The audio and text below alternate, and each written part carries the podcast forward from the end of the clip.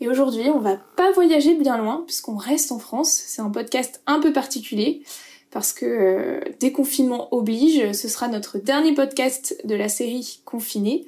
Alors, on se déconfine en France, pas forcément dans le monde entier, mais euh, voilà, c'est une décision qu'on a prise. Et par contre, on n'a pas investi euh, les plateformes de podcast pour seulement 8 épisodes. Je vous en dirai un peu plus à la fin de cette interview.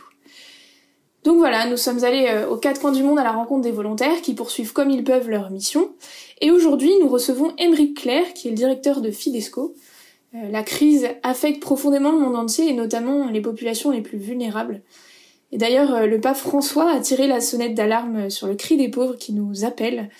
Vous vous demandez alors euh, peut-être comment Fidesco a géré la crise auprès des volontaires, comment on se mobilise différemment pour répondre aux nouveaux besoins des plus pauvres et comment on envisage la suite.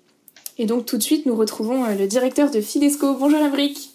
Bonjour Marine, bonjour à tous ceux qui nous écoutent. Euh, merci Emric de nous accorder de ton temps pour ce podcast. Alors ici en France, on se déconfine. La crise semble s'atténuer et nous pouvons doucement reprendre le cours de nos vies on est voilà, c'est super, avec précaution certes. Qu'en est-il actuellement euh, en Asie, en Afrique et en Amérique latine de manière euh, assez brève? Oui, euh, alors peut-être avant de, parler de tout ce qui se passe à l'autre bout du monde, en Afrique, en Asie, en Amérique latine, je voudrais juste avoir une petite pensée pour tous ceux qui, en France, au plus près, bah, sont, tous, sont touchés par cette crise. Euh, voilà, je pense que c'est une crise, une pandémie, une crise sanitaire qui, n'a épargné personne, partout dans le monde. Euh, voilà, certains ont, ont, été touchés dans leur corps en attrapant la maladie, euh, d'autres, évidemment, tous ensemble par ce confinement que nous avons vécu, d'autres ont perdu des proches. Voilà, peut-être juste avant de parler de ce qui se passe à l'autre bout du monde, je voudrais avoir une pensée pour euh, tous ceux qui ont euh, qui ont été confrontés à cette crise euh, très très très proche de chez nous. Voilà. Pour être très rapide sur les trois trois continents dans lesquels on est présent, donc l'Asie, l'Amérique latine et l'Afrique. L'Asie, c'est le continent d'où est, parti, est partie ce, cette pandémie. Le, les Philippines, les Philippines et le et l'Indonésie ont été ont été pas mal touchés. Euh, ils ont une certaine culture, j'ai envie de dire une certaine habitude. Euh, de mettre en place des distances. Ils ont connu le SRAS il y a quelques années. Ils ont connu plusieurs épisodes épidémiques qui fait que ils ont réussi très rapidement à mettre en place euh, des mesures barrières. Le port du masque est, est quasi euh, systématique partout en Asie. Euh, voilà. Donc c'est un continent qui, on va dire, qui gère qui gère l'épidémie à peu près comme nous en Europe. Euh, L'Afrique est un continent étonnamment où pour l'instant les chiffres euh, ne semblent pas augmenter en Afrique.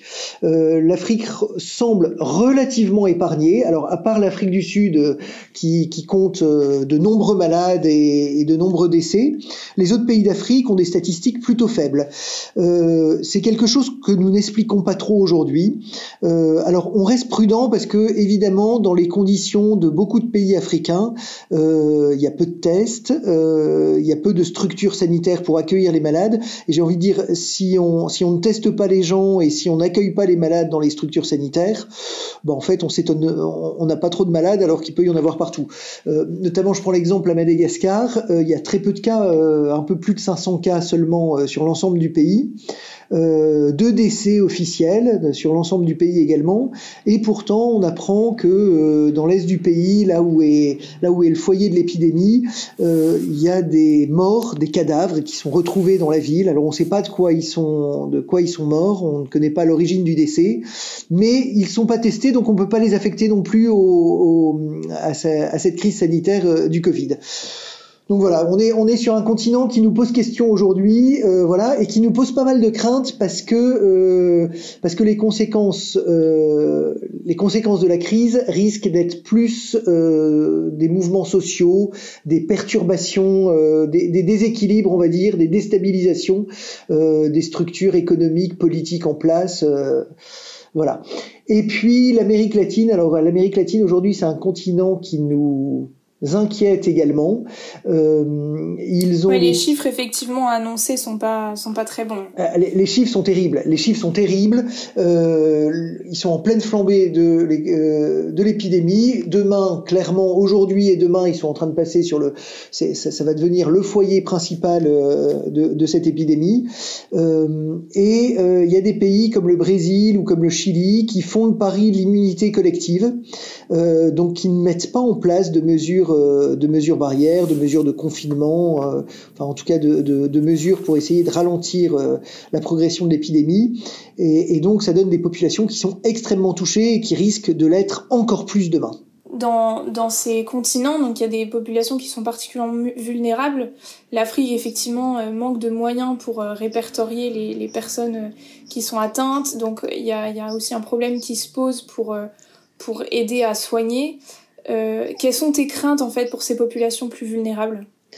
Alors, mes, craintes, elles sont de deux ordres. Le premier ordre, c'est euh, de l'ordre sanitaire, c'est-à-dire qu'on sait que tous ces pays ne, ne seront pas face, particulièrement en Afrique, hein, ne sauront pas faire face à, euh, un nombre important de, de, malades. Donc, ça veut dire qu'en fait, les malades ne seront pas traités et on risque d'avoir un taux de mortalité énorme des populations les plus démunies, bah, qui, pour lesquelles aucune mesure sanitaire ne sera prise.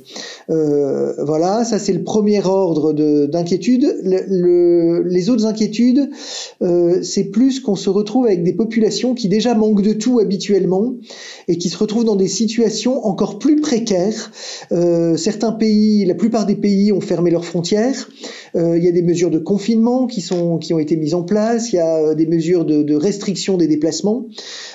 et tout ça, ça n'est pas sans conséquences immédiates sur le quotidien des personnes. la plupart la plupart des gens vivent au jour le jour, travaillent le matin pour gagner un peu d'argent pour manger l'après-midi. Euh, ils sont déjà en mode survie habituellement. Euh, et là, effectivement, on, a beaucoup d'inquiétudes liées à, bah, à, des, à famines, euh, à des gens qui n'auront plus accès à, de la nourriture de base. voilà, et puis voilà, pas de conditions sanitaires, et puis un risque de précarisation, de, de tomber dans l'extrême pauvreté. Le risque est très fort qu'il tombe dans l'extrême pauvreté.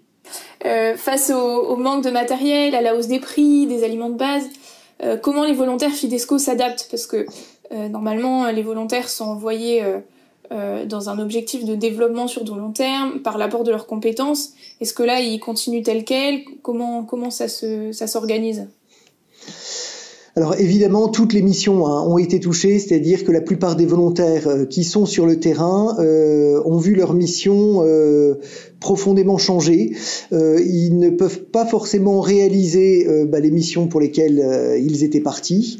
et puis en même temps, il y a cette urgence et ce nouveau contexte où ils ont dû s'adapter et, voilà, ils ont adapté leur mission pour faire face directement à la crise et venir en aide directement aux populations, directement aux populations qui sont touchées par cette crise. Alors, effectivement, ils nous, ils nous témoignent dans les, dans les différents podcasts et même euh, dans, les liens qu'on peut avoir avec eux au suivi euh, de, l'adaptation des missions. Ils cousent des masques, euh, ils s'organisent différemment, mais pourtant, ils nous ont aussi dit que, ils nous ont aussi demandé, si je si je me trompe pas, comment on peut venir en aide de manière différente parce qu'il y a, y des nouvelles nécessités qui émergent et, et on peut pas rester indifférent à ça. Oui, euh, alors effectivement, tous les volontaires qui sont sur le terrain hein, sont impactés dans leur mission. Euh, ils ne sont plus euh, évidemment en train de réaliser leur mission initiale pour la plupart, euh, et ils font face à, à, des nouveaux à des nouveaux enjeux euh, et j'ai envie de dire des peut-être moins des enjeux de développement que des enjeux d'urgence vitale à court terme. Euh, il y en a beaucoup qui nous ont appelés, qui nous ont sollicités pour nous demander Qu'est-ce qu'on peut faire concrètement euh, Qu'est-ce qu'on peut faire aujourd'hui? On voit le, le, le, monde autour de nous, euh, les populations qu'on est parti servir très concrètement, euh, qui ne s'en sortent plus. Euh, comment faire? Qu'est-ce qu'on peut faire pour euh, voilà, comment est-ce qu'on peut se, réadapter? Euh, C'est une question, ce sont des questions que nous avons pris très au sérieux euh, et qui nous ont amené à une réflexion euh, sur peut-être les modalités d'action de Fidesco dans cette période si particulière. Effectivement, Fidesco, vous le savez bien, c'est un organisme d'envoi de volontaires de solidarité internationale, c'est-à-dire que nous envoyons notre manière d'agir auprès des auprès des plus pauvres, euh, c'est d'envoyer des volontaires, des personnes qui donnent euh, de leur temps, de leur énergie euh, et qui mettent leurs compétences au service des projets de développement qui sont portés localement par nos partenaires sur place dans ce contexte si particulier, on s'est dit qu'on ne pouvait pas se limiter à ça, que l'urgence était telle et que les appels à la fois euh, euh, des populations les plus démunies qui nous parviennent par les volontaires, par nos volontaires et par nos partenaires, les appels sont tels qu'on s'est dit qu'il fallait peut-être dans cette période euh, nous réadapter et on a décidé de de, de dégager une enveloppe budgétaire euh, pour pouvoir euh, venir au situ euh, pour pouvoir euh, subvenir aux situations les plus urgentes qui nous sont remontées par les volontaires et par les partenaires. Alors ces situations les plus urgentes, elles sont de trois ordres des situations d'urgence sanitaire. Euh, dans beaucoup de pays, ils ne sont pas prêts à faire euh, face à cette crise-là. Donc évidemment, manque de matériel, manque de masques, manque de gel hydroalcoolique, euh, des respirateurs artificiels, j'en parle même pas. voilà, donc le premier type d'action auquel on a décidé de, répondre, ce sont, ce sont ces, demandes d'aide de matériel. le deuxième type d'action auquel on a décidé de répondre aussi, ce sont euh, des demandes de produits de première nécessité. Euh, il y a beaucoup de personnes, euh, comme on le disait tout à l'heure, qui sont directement touchées, qui ne peuvent très concrètement, qui ne peuvent plus manger à leur faim correctement au jour le jour. Donc, donc on a on a répondu à des projets de de distribution de, de nourriture et de matériel de première nécessité. Émeric, tu nous parles d'une enveloppe budgétaire qui a été euh, qui a été mise en place pour répondre aux besoins urgents identifiés sur le terrain euh, par les volontaires. En fait, ça correspond à une cagnotte qui, qui a été lancée récemment. Et est-ce que tu peux nous en parler un petit peu de cette cagnotte, d'où elle vient, comment elle va se faire, avec qui, pendant combien de temps, pour quel montant? Oui, alors pour, pour, répondre effectivement à tous ces appels très pressants hein, qui, qui, viennent du terrain, euh, nous avons besoin et, donc nous avons lancé une collecte de fonds particulière qui prend la forme d'une d'une cagnotte en ligne. Euh, nous avons identifié pour l'instant euh, pour répondre aux besoins les plus urgents et les plus pressants, une somme de 60 000 euros. Euh, voilà, que, que, nous collectons, que, que, nous collectons en ligne. Nous, nous, comptons vraiment sur la, sur la contribution de, de, nos donateurs qui nous soutiennent généreusement et fidèlement de, de, depuis des années, euh, voilà, pour, pour, pour nous soutenir et nous, soutenir et, participer euh, à leur mesure euh, à, ce besoin, on va dire, tout à fait exceptionnel et, euh, inédit. En quoi la crise a bousculé les convictions de, l'association? En fait, cette crise, elle nous fait réaliser que on est dans un monde interconnecté, qu'on le veuille ou non, on est dans un monde interconnecté, et la, la mondialisation a fait du monde un, grand village où tout est connecté et tout est lié. Donc euh, l'information circule, les marchandises circulent, les personnes circulent en des temps records. Pour l'information, c'est immédiat quasiment d'un bout à l'autre de la planète. Euh, pour traverser euh, la moitié de la planète, il faut quoi? Il faut 12 heures en avion. Voilà, en fait, on est réellement devenu un grand village, mais un grand village avec des riches, des pauvres et des gens qui ne se comprennent pas forcément. Euh, et si on ne prend pas profondément euh, conscience de, la fraternité qui nous unit, si on ne prend pas euh, conscience du fait qu'on est, réellement frères, qui habitent une même maison, la, maison commune, hein, nous, dit, nous dit le pape François, et eh ben inévitablement, les plus forts vont écraser les plus faibles. C'est déjà ce qui est en train de se produire partout, hein, ce qui est aussi lié à la nature humaine. Mais en fait, ce grand village, inévitablement, il va prendre feu parce que cette, euh, ces injustices ne peuvent pas durer éternellement. Voilà, il me semble que c'est vraiment le grand enseignement, c'est la fraternité que, que, que, nous enseigne cette, euh, crise et la fraternité en tant que hommes et femmes vulnérables, faibles, petits, euh, voilà, incarnés, créature, quoi, vraiment. Euh, c'est en prenant conscience de ça que, que, nous pourrons construire des ponts, construire la fraternité et construire un monde de paix, véritablement. Et donc les volontaires euh, sur le terrain sont partis euh, essayer de construire euh, comme ils peuvent à leur échelle cette fraternité, cette paix. pourtant dans un contexte aussi particulier, on peut se demander un peu comment comment on gère cette crise de l'intérieur. Euh, chez Fidesco, euh, mm. comment vous avez euh, fait face à tout ça? Oui, alors effectivement, les volontaires sont partis, vous savez, chez Fidesco, toujours pour deux, deux, deux, piliers principaux, deux raisons principales, mettre leurs compétences au service des plus pauvres et donc travailler réellement dans des projets de développement. Et puis, il y a une deuxième dimension qui est celle de d'être avec, de vivre avec et de vivre fraternellement, d'être des frères. Alors, cette dimension, elle prend une dimension elle prend une, une, réalité toute particulière euh, pendant cette crise, cette deuxième dimension du, du, du vivre avec, parce qu'elle est, elle est très forte et elle a un témoignage très fort. Euh, la plupart de nos volontaires sont restés hein, sur le terrain.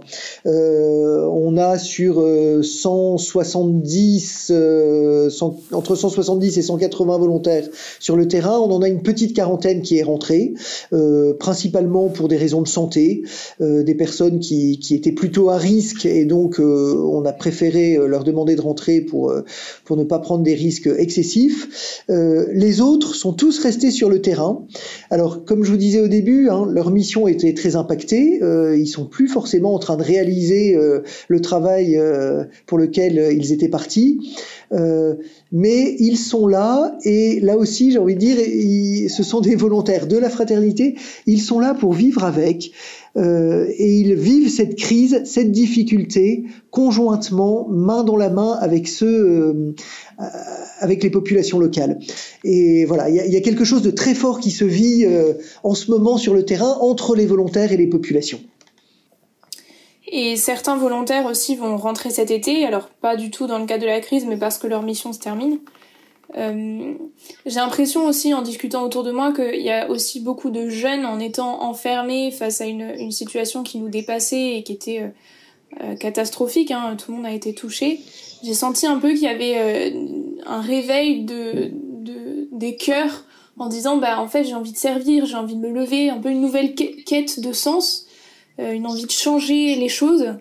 Peut-être que certains d'ailleurs en sont venus à se poser la question d'un départ. Je crois qu'on a on a quelques, quelques demandes de, de départ en mission aussi, euh, peut-être liées à la situation.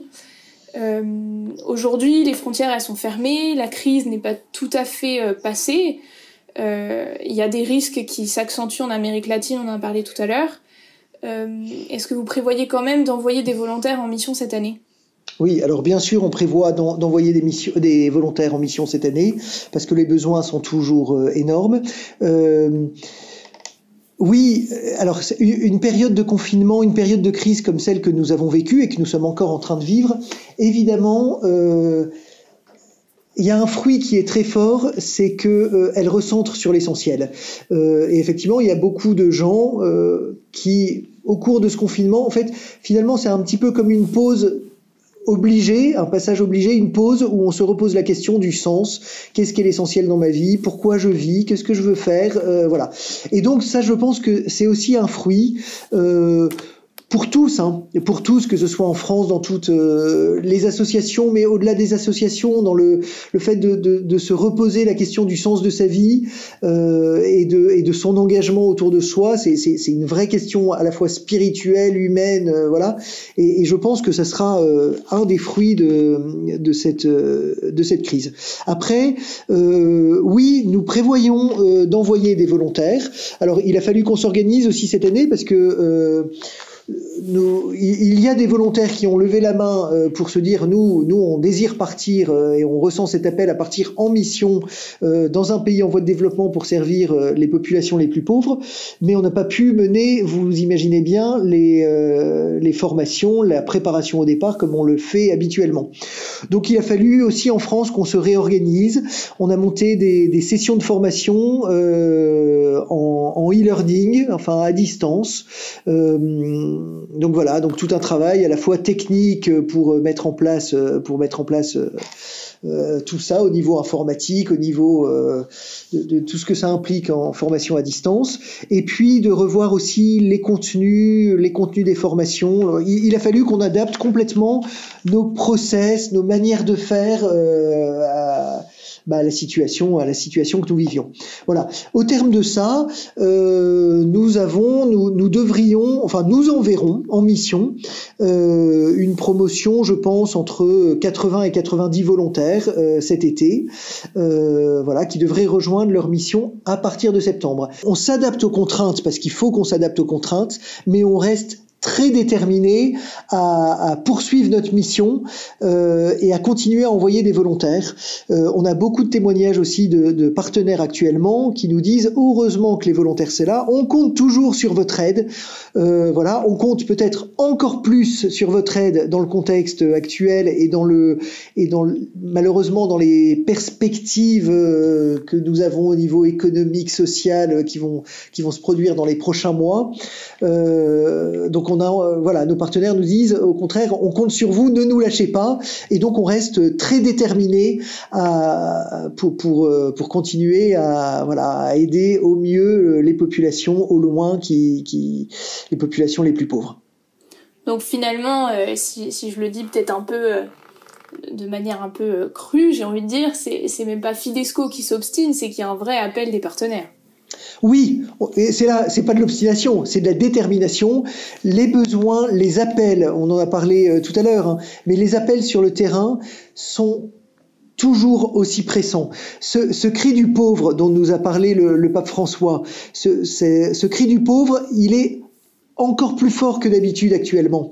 Euh, voilà, et, il nous est relayé, il arrive jusqu'à nous, Fidesco, à travers nos partenaires, à travers nos volontaires, à travers euh, les, les, réseaux que nous avons localement. Euh, voilà, et, il nous semble qu'il est profondément dans notre mission, et donc profondément de, de notre devoir aussi euh, d'y répondre, euh, d'y répondre, quoi, de faire le maximum pour pouvoir y répondre en tout cas. Merci Émeric pour euh, toutes ces informations qui nous ouvrent les yeux vraiment sur d'autres réalités. Merci aussi pour ce message d'espérance face à une situation difficile qui nous dépasse tous. Euh, ce message de, de, fraternité et de construction de la paix, c'est vraiment quelque chose qui, qui, peut être moteur dans cette après-crise. Alors pour terminer dans cet élan d'espérance qui nous mène à la joie, en fait, nous avons l'habitude dans les podcasts euh, confinés de lancer des défis entre les personnes interviewées. Et la semaine dernière, j'ai interviewé euh, Hugo et Aude qui sont en mission au Chili et il te lance un défi, euh, c'est de raconter une petite blague en malgache. une petite blague en malgache. Euh, oh là ouais. Ah, ils sont durs Ah, ils sont durs euh, Ils sont durs euh, Non, mais je, alors je vais adapter un petit peu le défi euh, culturellement, parce que j'ai pas, on se raconte pas beaucoup de blagues à Madagascar. Hein. Je, ah. je sais pas si c'est profondément dans la culture malgache. Par contre, par contre, il y a quelque chose qui est très important à Madagascar, c'est les proverbes. Et en fait, ah. euh, voilà, il, la, la, philosophie de la vie, tout, tout passe par les proverbes.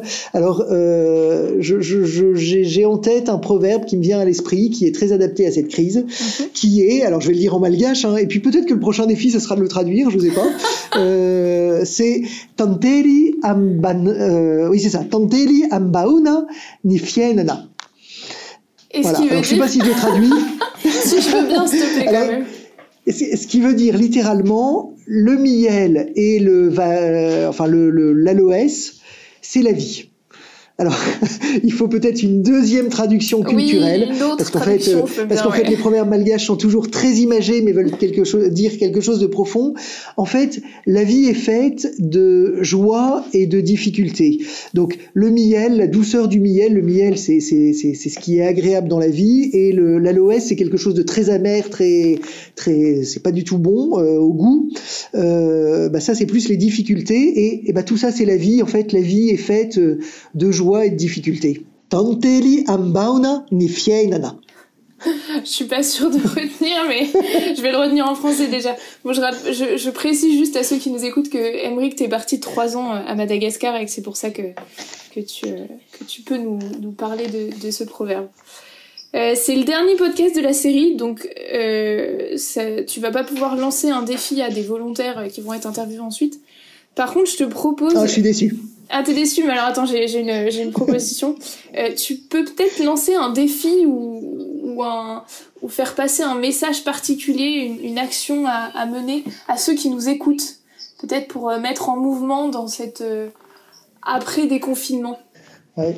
Ah bah super. Alors si j'ai l'occasion, eh ben moi je voudrais lancer un défi à tous ceux qui nous écoutent. Ce défi, c'est avant cet été ou pendant l'été, pendant ce temps de déconfinement, posez-vous la question pourquoi je partirai pas en mission avec Fidesco? Pourquoi est-ce que j'irai pas rejoindre euh, alors pourquoi est-ce que j'irai pas vivre une aventure unique, à la fois une aventure humaine, culturelle, spirituelle unique et euh, une aventure de service euh, en mettant mes compétences auprès de tous ceux qui en ont le plus besoin, euh, les populations les plus démunies à l'autre bout du monde?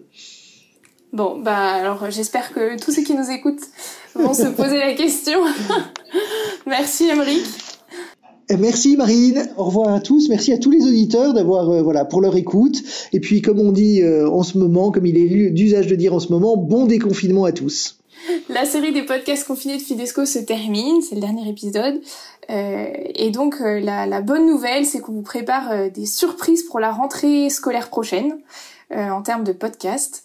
Donc restez connectés et en attendant des nouveaux contenus podcasts, je vous donne rendez-vous sur les réseaux sociaux pour suivre les aventures des volontaires et futurs volontaires de la promo 2020 qui sera envoyée euh, en mission cet été.